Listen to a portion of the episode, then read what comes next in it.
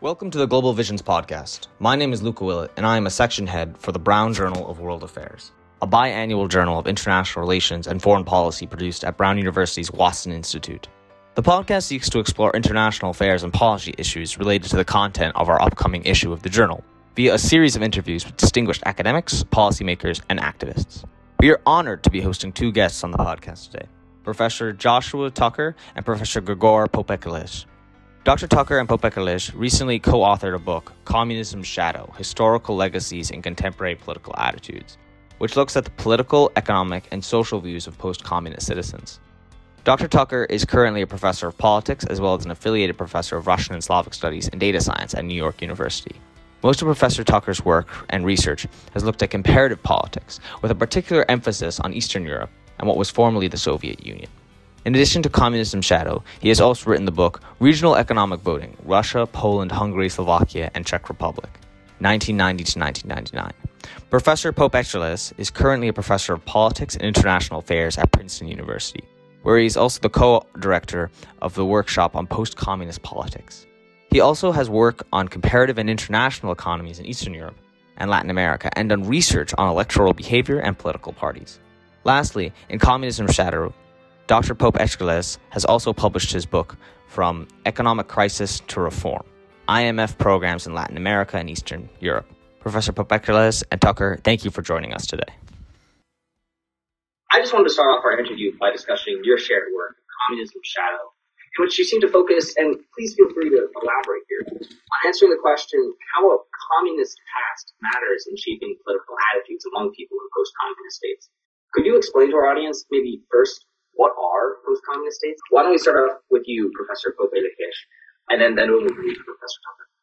Thanks. Yeah, so uh, by post-communist states, uh, in, in, this context, we mean the, the countries of uh, uh Eastern Europe and the former Soviet Union, uh, plus Mongolia, who so who were communist until circa 1990 and then transitioned to something else. So there are other countries that were formerly or have formerly sort of Marxist regimes which do not uh, do not really figure directly uh, into this. Partly because some of them are still communist, like uh, China and Vietnam, and uh, in other cases because the nature of the of the sort of communist regime was very very different. There are a few places in sub-Saharan Africa that had Marxist-inspired regimes, but without the sort of full apparatus for indoctrination that these uh, these East European countries had. As far as I, so I guess it depends on how far how uh, long of an explanation you wanted how we got to this. Uh, but you know, Josh Tucker and I uh, knew each other well before we started working on this, and we're friends. And so part of this came out of uh, discussing our experiences of growing up uh, on different sides of the Iron Curtain uh, back in the 1980s. And speaking for myself, part of this was driven by you know having grown up in Romania under Ceausescu and being struck by this tension between the fact that when I was growing up, I didn't know anyone who liked Ceausescu, and yet at the same time, after the fall of communism, a lot of people would espouse views and, and vote in ways that were very much in line with what the previous regime had, done. And so this tension between, on the one hand, indoctrination and on the other hand, rejection of this communist uh, uh, path and communist mindset was, was one of the things that, that was, was sort of on my mind uh, uh as, as we started working uh, on this. When we first um, started talking about this, I was sort of taken by the fact that in, in the two, early 2000s, there was a lot of interest in, uh, in, in the effect of communist legacies. Now, in the when, when we were in graduate school in the 1990s, there was a bit of a, of a, there were a lot of people really interested in what things were going to look like in these post-communist countries after the collapse of communism. And there was this kind of overarching sense, people used to talk about the blank slate. This was an opportunity you could rewrite the rules and get totally different sets of outcomes. And if you were smart and you were an economist or a lawyer and you knew the right rules to write and you knew the right sort of incentives to try to set up, you could design systems that would that would work in these kind of idealized ways. And by the time we got to the sort of mid 2000s when we started talking about this, it was clear that this sort of blank slate approach wasn't wasn't correct. That there was something from what had been there before, and that these were loosely being called legacy. But in the mid 2000s, where we were beginning to see quite a bit of work being done about communist era legacies, but they had kind of two features to them.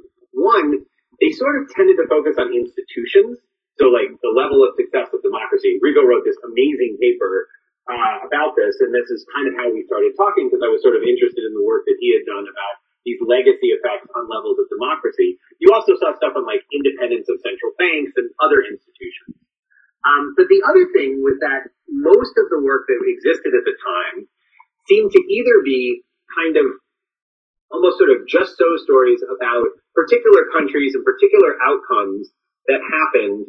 And then the explanation would be, well, that's because of the communist past, and people would draw kind of really nice, you know, connection to it. Or they'd be these comparative studies, but they would only be comparative studies involving former communist countries. And they would be looking at how things were different in these communist countries. And we started thinking about two things here, which was one, my background was in political behavior, so I was interested in things like attitudes and how individuals, uh, you know, interacted with politics. So we started thinking, well, what about the effect of communist legacies on behavior, on attitudes, as opposed to just on these sort of larger institutional features? And the second thing was we started getting this idea in our head, which took us down many long roads, right? But that if you really wanted to understand communist legacies, and we were comparativists who did comparative politics, we needed to be comparing post-communist countries to countries that were not post-communist countries. And, and while I was reading your book, um, I was impressed by the sheer comprehensiveness of your work data set. And it must have been quite a Herculean task, the construction of this text. It, it was very impressive. And Professor Tucker, I was wondering if you could speak to that, your analysis, um, and, and Professor Pop-Eleches too, please, please, Pop-Eleches, please feel free to jump in here, um, on the strengths and weaknesses of your analysis. Um, how did you go about sort of structuring that? How did you come up with like these were how you this was how you're going to tackle that issue? Yeah, so I so I will say that definitely the you know the start for this comes with Rigo, who introduced me to uh, the World Values Survey, which became a, a definitely a love hate relationship over the years that we worked on the book with this survey. But thanks to the amazing work of Ron Inglehart at the University of Michigan and his colleagues, there existed this data set where they had been running waves of studies of attitudes of people around the world in lots of different countries going back through the 80s. But crucially for us, there were four waves of this survey in the 1990s and 2000s, and it's continued since then, but our book ends in, in 2009 before the Great Recession. And so we started looking through this. So first we had sort of theoretical questions that we wanted to answer. We can talk to you about the sort of theoretical arguments we were developing currently, but since you asked about the methods, we started looking through this world value survey and we were interested in attitudes about democracy, about markets, about gender equity, about social welfare. And fortunately, there were questions that fit into all four of these buckets on this world value survey. So what we began to realize was that we had data on attitudes for people who lived in post-communist countries and people who lived in the rest of the world. And we could begin to see if these attitudes diverged in ways that um, would we would predict from what we knew about sort of Marxist-Leninist theory and Marxist-Leninist attitude, and going back to what Rigo said a moment ago about indoctrination, right? So did these views, did the differences between the West, between the post-communist countries and the rest of the world diverge in the way that we expected? Now, once we found that they diverged, and we can talk about the findings, then the question became, why did they diverge? And that led us to have to collect all sorts of other data that was not already in this survey. Um, and that was a ton of aggregate level data. And I'll let Rigo speak a bit more about uh, how we went about that process. Yeah, so so uh, and, and uh, just a quick uh, follow up on, on the World Value Survey because uh, as as as Josh uh, mentioned, obviously this was important to be able to, to sort of have this uh, this crucial comparison between ex-communist countries and, and, other countries that it would allow us to address questions such as, you know, is this a function of the specific legacy of communism as opposed to maybe a different type of authoritarian legacy versus just being a middle income country at the periphery of some uh, more larger, more powerful, uh, you know, Western democracy and so on. Right. So, so trying to disentangle uh, some of those things but at the same time, it also pre- presented these challenges of, uh, and this, this is a pretty common critique of uh, cross-national survey work of, you know, if you ask people, are you in favor of democracy? Do people really mean the same thing in Germany as they do in uh, Romania, as they do in, uh, you know, Angola or in uh, Bolivia, right? And so at some level, that is that is not something that that can be answered in, in a sort of uh, in any absolute uh, way. One of the things we try to do, and we do it in one of the chapters, is to see whether people have different conceptions of democracy, what types of things they thought were important for a country to be called democratic and so on. And so one of the things we found there is that uh, that uh, people in ex-communist countries had different views of democracy. They tend to emphasize more some of the sort of social democratic uh, uh, uh components uh, of it, like the taking care of you and and so on. But then we were able to also show that despite these differences in conceptions, even controlling for those, people in Eastern Europe were still more ambivalent about democracy than, than people? And so again, that's that's the starting point of just establishing the difference, and then the question becomes, okay, and this, these are our two models basically in the book, right? Is it living in a post-communist country, or is it living through communism? Mm.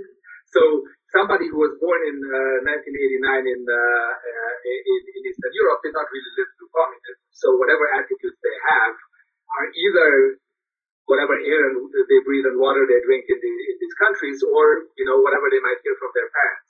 Somebody who is my age and was 18 when communism fell had a certain type of communist socialization, and then somebody who's my parents' age had that plus another 30 years, right? And so the way we try to get at this is to is to start looking at, these differences between uh, different age cohorts that became a proxy for how uh, much and what type of exposure uh, uh, different people had to, uh, to indoctrination. Yeah, wow. I mean, that's that's a, it's it was a very impressive analysis to read over in your text. Um, I was wondering if you could maybe more directly just touch on the conclusions of your text. Sort of like, what what did you find? Did you find anything that was really surprising? So, I mean, the big picture conclusion from the text, as Grigo said, we had two different, we ended up with sort of testing two different theories, right? One theory was, as Grigo said, this, this exposure to communism. It was the effect of living through communism that led to these differences in attitudes. And the other one was that, well, maybe it was just the conditions on the ground in these post-communist countries. So just to like give an example, the economies really collapsed in these countries in the 1990s, right? And so when we found that people in post-communist countries had less support for market economic systems, well, that could have been just the case that anyone who saw their economy collapsing would be less supportive of market economic systems because they're not as cradling. They don't provide as much support for people as alternative models. And so this is why we tried, we went about collecting all this kind of aggregate level data to try to see if we could, in effect, make our difference go away when we say control for economic conditions or we control for political conditions on the ground. And I came at this, as you mentioned early on very kindly. I had written a book about economic voting in post-communist countries. And when we started this project, I thought for sure once we took account of economic conditions, that would explain everything. And then that would be our answer. It would be this, that people were living in post-communist countries that had a very, you know, certain set of circumstances on the ground. And then we would have to disentangle to what extent those circumstances on the ground were a result of communism, what they were a result of post-communism and other things. But actually, for me, the big surprise, and this is the beauty of doing rigorous social scientific research, is that you correctly specify your hypotheses ahead of time and you set up tests to test those hypotheses. Sometimes you're surprised by the results. Actually, often you're surprised by the results. And in this particular case, we found there were pieces of that second theory that would do something here, something there. Uh, but overall, there was much stronger support for this living through communism hypothesis. And so that was a big surprise to me. The other thing that was super interesting, although perhaps not as surprising in retrospect, was that while we found support, while we found like the precondition to do the study that there were different attitudes in the post-communist countries towards democracy, markets, and social welfare, exactly with what we would expect from a legacy of communism. Less support for democracy, less support for markets, more support for social welfare, for an interventionist state providing social welfare. We didn't find what we expected to find, which was more support for gender equity. Mm. And equality had been a big tenet of communism. But of course, for people who actually study gender in the Soviet period, this is um, this may not be nearly as surprising because this was an area where there may have been, you know, talking the talk in terms of gender equality, but there was a lot less of kind of walking the walk. And in, and in reality, there was a lot going on that whereas there were some things that led to improvements of gender equality under communism, there were sort of a lot of question marks. And so it was super interesting to me as well that we did not find um, these differences, these overall differences in attitudes towards uh, gender equality that we found in these other three cases. Interestingly, though, we did find that people who had lived under communism, who had been kids under communism, I think it was, yeah, people who had been kids under communism tended to have stronger feelings about living through communism as a child increased your support for gender equality, but living additional years as an adult didn't. Which is also super interesting. I don't know, Rigo, if you want to talk about, you know, the school. Well, I, I was just going to jump in. I, yeah. That's, a, that's a finding that I particularly like because communism uh, collapsed when I was 18 years old. So I got the early socialization and not the late one. So by the predictions of that model, I should be more uh, more supportive of gender equality, which you know is uh, that's uh, you know as these things go, that's a that's a good a good place to end up. But but to sort of go back to to sort of things that again were sort of surprising or not. So uh, uh, Josh talked about uh, you know the expectations about some of the economic factors. In my case, you know, I grew up in a household that was very intensely anti-communist, and you know, we would listen to the Voice of America and to uh, to Radio Free Europe uh, every night, and and so my expectation and a lot of the other people that I know, my expectation would have been that in some sense, at least for some subsets of the population, the the experience of living under communism might make you more anti-communist, right? You overcompensate uh, for uh, because of the, the sort of dislike of this this regime. And what was interesting is that throughout our analysis, we find almost no, we find almost no evidence of people becoming more pro-democratic, and even any subgroups, right? Of people who are say, uh, you know, more educated or younger or, or whatever. So the most that we find, and there we do find differences, is that the indoctrination effect is much stronger among some groups than, among others, but it never flips in the other direction. So we find that, for example, that Catholics and people who are, who are more religious are less affected by communist indoctrination, which is not that surprising. We also find some evidence that for people who, whose parents were educated uh, under communism, that that, sorry, before communism, that that acts as a, as a, as a sort of countervailing factor. And then at the country level, we find that in places that were more developed at the outset of communism, in other words, places the Republic, uh, Hungary and Poland and so on, there the influence of, uh, of communist indoctrination was weaker. In part because there was a sort of pre-communist education that counteracted it, but arguably also because for those people, communism was not this sort of this sort of harbinger of, of, of socioeconomic progress, but in fact was a sort of source of repression, right? And so, so in those places, indoctrination was weaker, but it almost never completely disappeared. Yeah, I mean, I, there are a lot of surprises in your book when I read it too, and, and anyone listening right now, um, it's it's not only um, a very uh, intellectually stimulating text, but it's also quite a good read. Written, so I would encourage anyone listening right now to pick it up. Um, but I just want to shift gears here for a moment um, from your book to discuss maybe the current state of democracy in Eastern Europe, which isn't as great as one would have hoped it would be, you know, back at the fall of the Soviet Union. Um, and I just wanted to, I wanted to talk about there being a lot of coverage of Ukraine, but I think it's important to consider the implications of the crisis on regional democracies.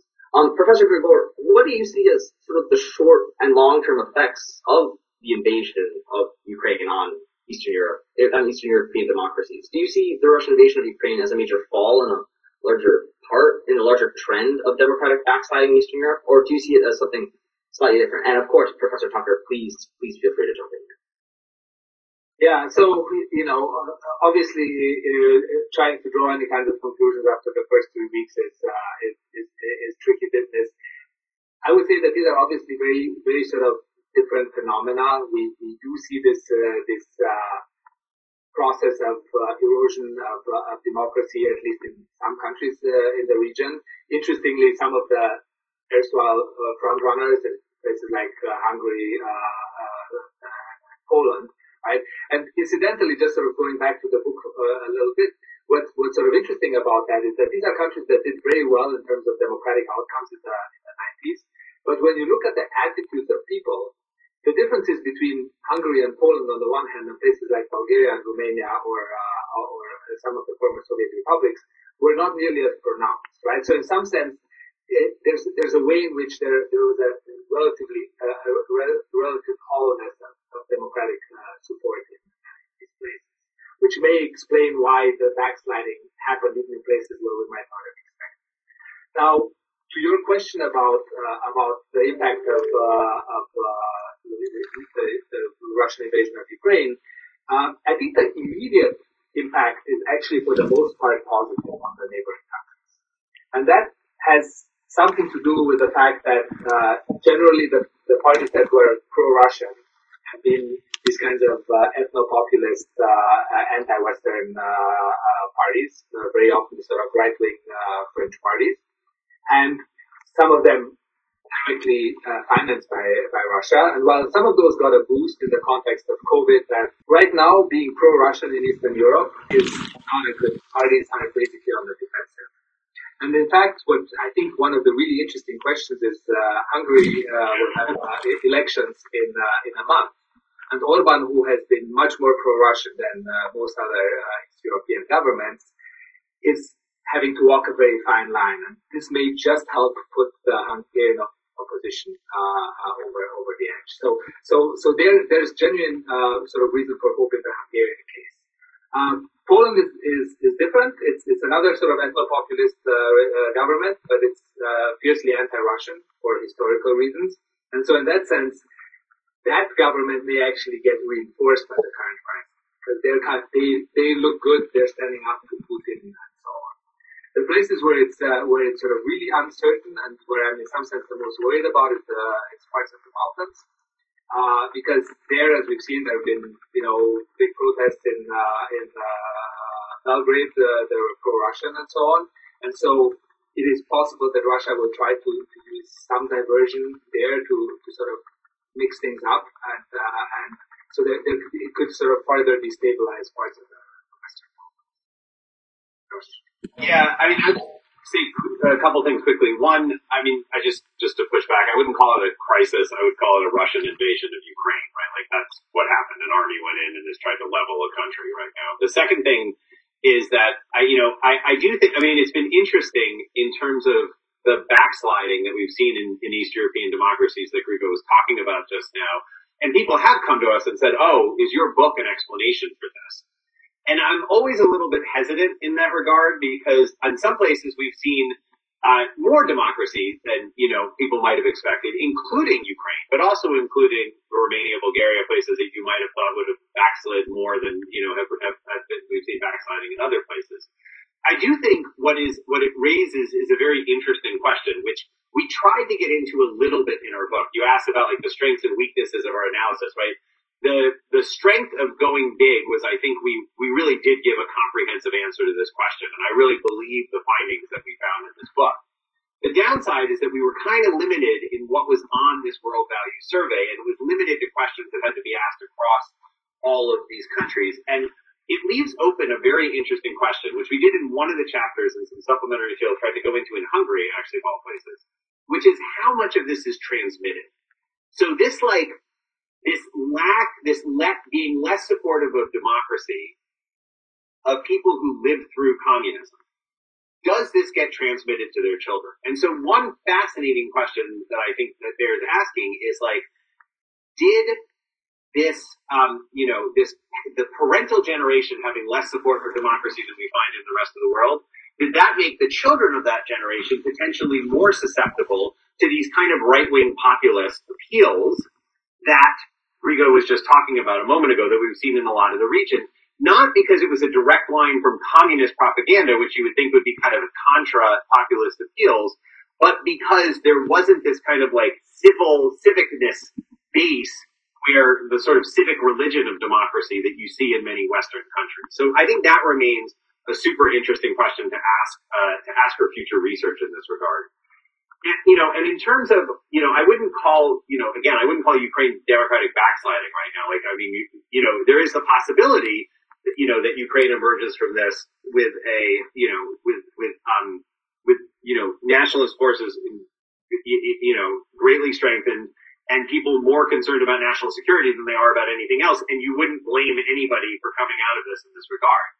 On the other hand, it is the democratically elected president of Ukraine who has emerged as the hero of the moment. And, and in fact, Ukrainian democracy has emerged as a hero of the moment because, because, you know, he was elected with broad support from the country, right? Like he got almost as much of the vote as Putin did, and Putin rigged the election, and Zelensky didn't rig the election, right? And moreover, Zelensky himself has given lie to a lot of the claims that Putin made before this election, before the sorry, before the invasion, that this was a country heavily divided, that Russian speakers thought the government was a government of Nazis, which is a really weird claim to level at a Jewish president, right? That there was a government of Nazis and drug addicts and that they would just lay down their arms and join the invading Russian, Russians and, and welcome them as liberators. Because Zelensky actually got, in a democratic election, he was actually more popular in the Russian speaking parts of the country than he was in the heavily Ukrainian speaking parts of the country.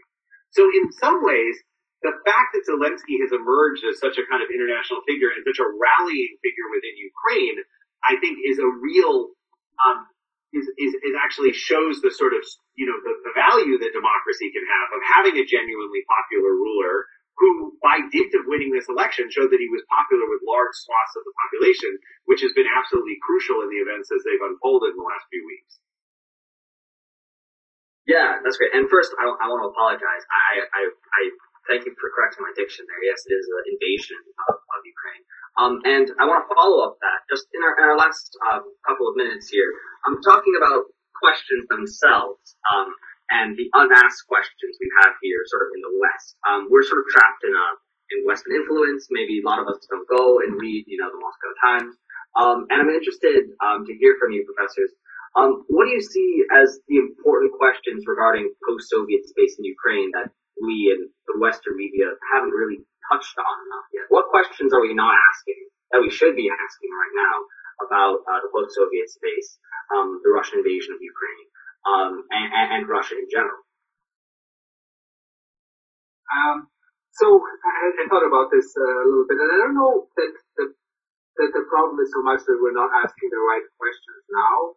I think that the problem is that we're not asking, that we're not paying enough attention to these places unless something blows up, right? So, so you know, Ukraine had had the Orange Revolution in 2004. Everybody was interested in, in Ukraine. Then we forgot about them for about 10 years. Then the Euromaidan and the, and the first Russian invasion comes along. Suddenly everybody's interested in, uh, in Ukraine again. Uh, and then people forget about it again. And I remember being at a, at a, conference in 2017 with uh, a sort of mix of, uh, it was mostly EU uh, politicians and some academics and so on. And I was there as a sort of, I, I don't want to say the token East European, but I was one of the few people who was, who was sort of working on this region and I gave a presentation on Ukraine on these sort of issues. This was sort of two, three years after the, the Russians had taken over uh, Crimea and, uh, Donbass. We had just recovered from the global financial crisis, and they were trying to figure out, you know, where are the new uh, sort of challenges and and uh, threats coming from. And one of my one of my uh, uh, take home messages there was we should be watching places like Ukraine because uh, Ukraine, a lot of the problems have not been solved, neither in terms of security nor in terms of the reform of the state and, uh, and so on. And I, have to say the reaction was polite but not very interesting, right? They wanted to go back to talking about uh, relationships between France and Italy and uh, Germany and uh, Brexit and uh, and so on. And so the, the interest was not quite there. And so then the next time a crisis comes around, we realize, wait a second, we neglected to build up the Ukrainian military to the extent that we should have. We neglected to think about what might happen if uh, Putin decides to go and grab another uh, chunk of, uh, of, the country. So we then asked these questions, but we asked them too late, and uh, that, sort of precludes us being able to actually do something uh, based on the things that we actually sort of, in some sense, know. So I will, I would echo everything that Rigo said. I want to end on that note, but I'll, I'll just add one more thing to it, which is in a similar vein, which is that I think we got um, preoccupied with Russian uh, interference in the 2016 uh, U.S. election, and it played into this myth of Putin as the sort of master puppet master who could do everything, and with everything he did was genius and brilliant. But we were really focused on what he was doing to us in the United States. And and I think the more we've done at the Center for Social Media and Politics here at NYU, we've done a lot of studying of the Russian trolls and what they did in 2016, who was exposed to them, what was the impact of their exposure. And I think like a, a lot of things on in social media and the internet, we got overly focused on the bright shiny thing that was in front of our face. And the larger story, actually, what was happening with media was what was happening with media inside Russia. And now in the last three weeks, you know, the question I'm getting from reporters all the time is, well, what do Russians think about the war? What do Russians know about the war? And what we've seen eh, is, you know, a gradual, you know, we, we were both lucky, or I, I was lucky to spend time in Russia in the 90s and the 2000s. It was, you know, a vibrant place. There was loads of information. And even as of very recently, you know, after, after Putin came back to power, it was still this kind of deal that okay, the television had come under the control of the state, but there was still a thriving internet and an open internet for people who wanted access to information, who wanted to be part of the sort of Western dialogue. And that this has just been gradually over time, this space of independent media has been shrinking within Russia to the point where in the last three weeks it has almost entirely been choked off. And yes, there are VPNs, and yes, people are still on Telegram, and there's a lot of things happening, and that's an overly broad statement. But I think from Grigo's point again, like this idea that that Putin could magically jump in and, and you know change elections in the United States is, is folly, and it's it, it was you know overly you know overly fetishizing the power of Putin to do things that he couldn't really do outside of Russia. But maybe it led to not enough attention to being paid to what was actually happening inside of Russia.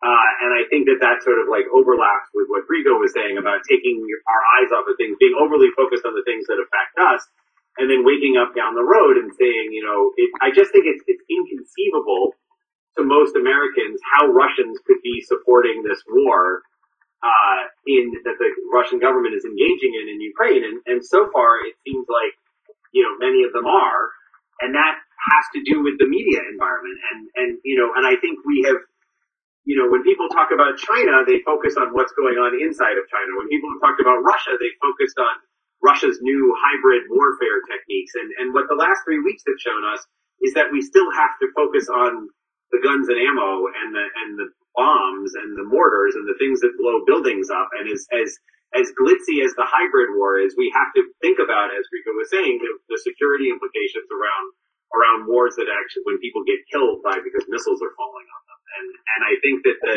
the information environment in Russia, in this case, is actually potentially in the long run more important than, than Putin's sort of vaunted disinformation strategies, which really fell apart very quickly in the first week of the war, um, overseas outside of Russia. But inside of Russia, I still think there's, there's an awful lot of, of importance that's going on here, and it's a very, a very bleak scene right now.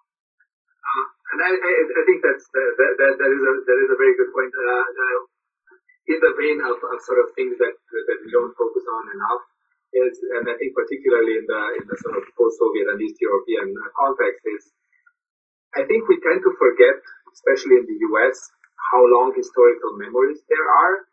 Uh, they, they are long; they are not necessarily accurate. Let me let me be very clear about that, right? But but uh, as we saw in the in, in the Balkans uh, in, in the mid 90s, and as we see all over the place, these kinds of old conflicts and so on are being fought out over and over uh, again.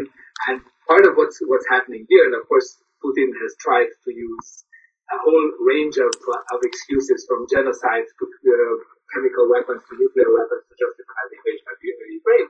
But one of the things that he has uh, that he has uh, mobilized is this nostalgia for the Soviet Union, and at some level the nostalgia for the for the Tsarist Empire, right? And so there we, in a way, brings us back full circle to this whole question of, of uh, legacies, right? Some of these are communist legacies, and some of these are even pre-communist imperial legacies. But these are these are things that essentially, in in one way or another, get reproduced partly because of uh, transmission within families, and partly because politicians occasionally will, will sort of reheat and, and re-stir these, these kinds of uh, these kinds of debates, and they're essentially there to be activated in a crisis like this. Right? We actually did a survey uh, in uh, 2020, sort of a year and a half uh, ago, where we asked people in Russia about territories that they've lost and how upset they are about them And so on. And there was concern about Ukraine, but there was concern about a whole bunch of other uh, Soviet republics. And this was correlated with age, right? Older people were more upset about uh, this stuff. Again, because they had lived through the, the Soviet Union and the collapse of the Soviet Union and so on. And so these are, again, they're, they're sort of almost subterranean currents that we don't see very much in, in during normal times. And then something like this blows up, and, and suddenly we see that there is this uh, sediment there that was, that was sort of ready. ready.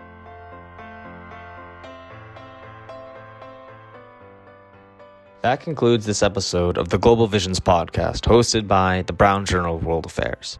Thank you for listening, and thank you for Professor Tucker and Pop-Eleches for the opportunity to speak with them. Be sure to check out their book, Communism's Shadow Historical Legacies and Contemporary Political Attitudes, which can be found on Amazon. Thanks for listening, and we'll see you next time.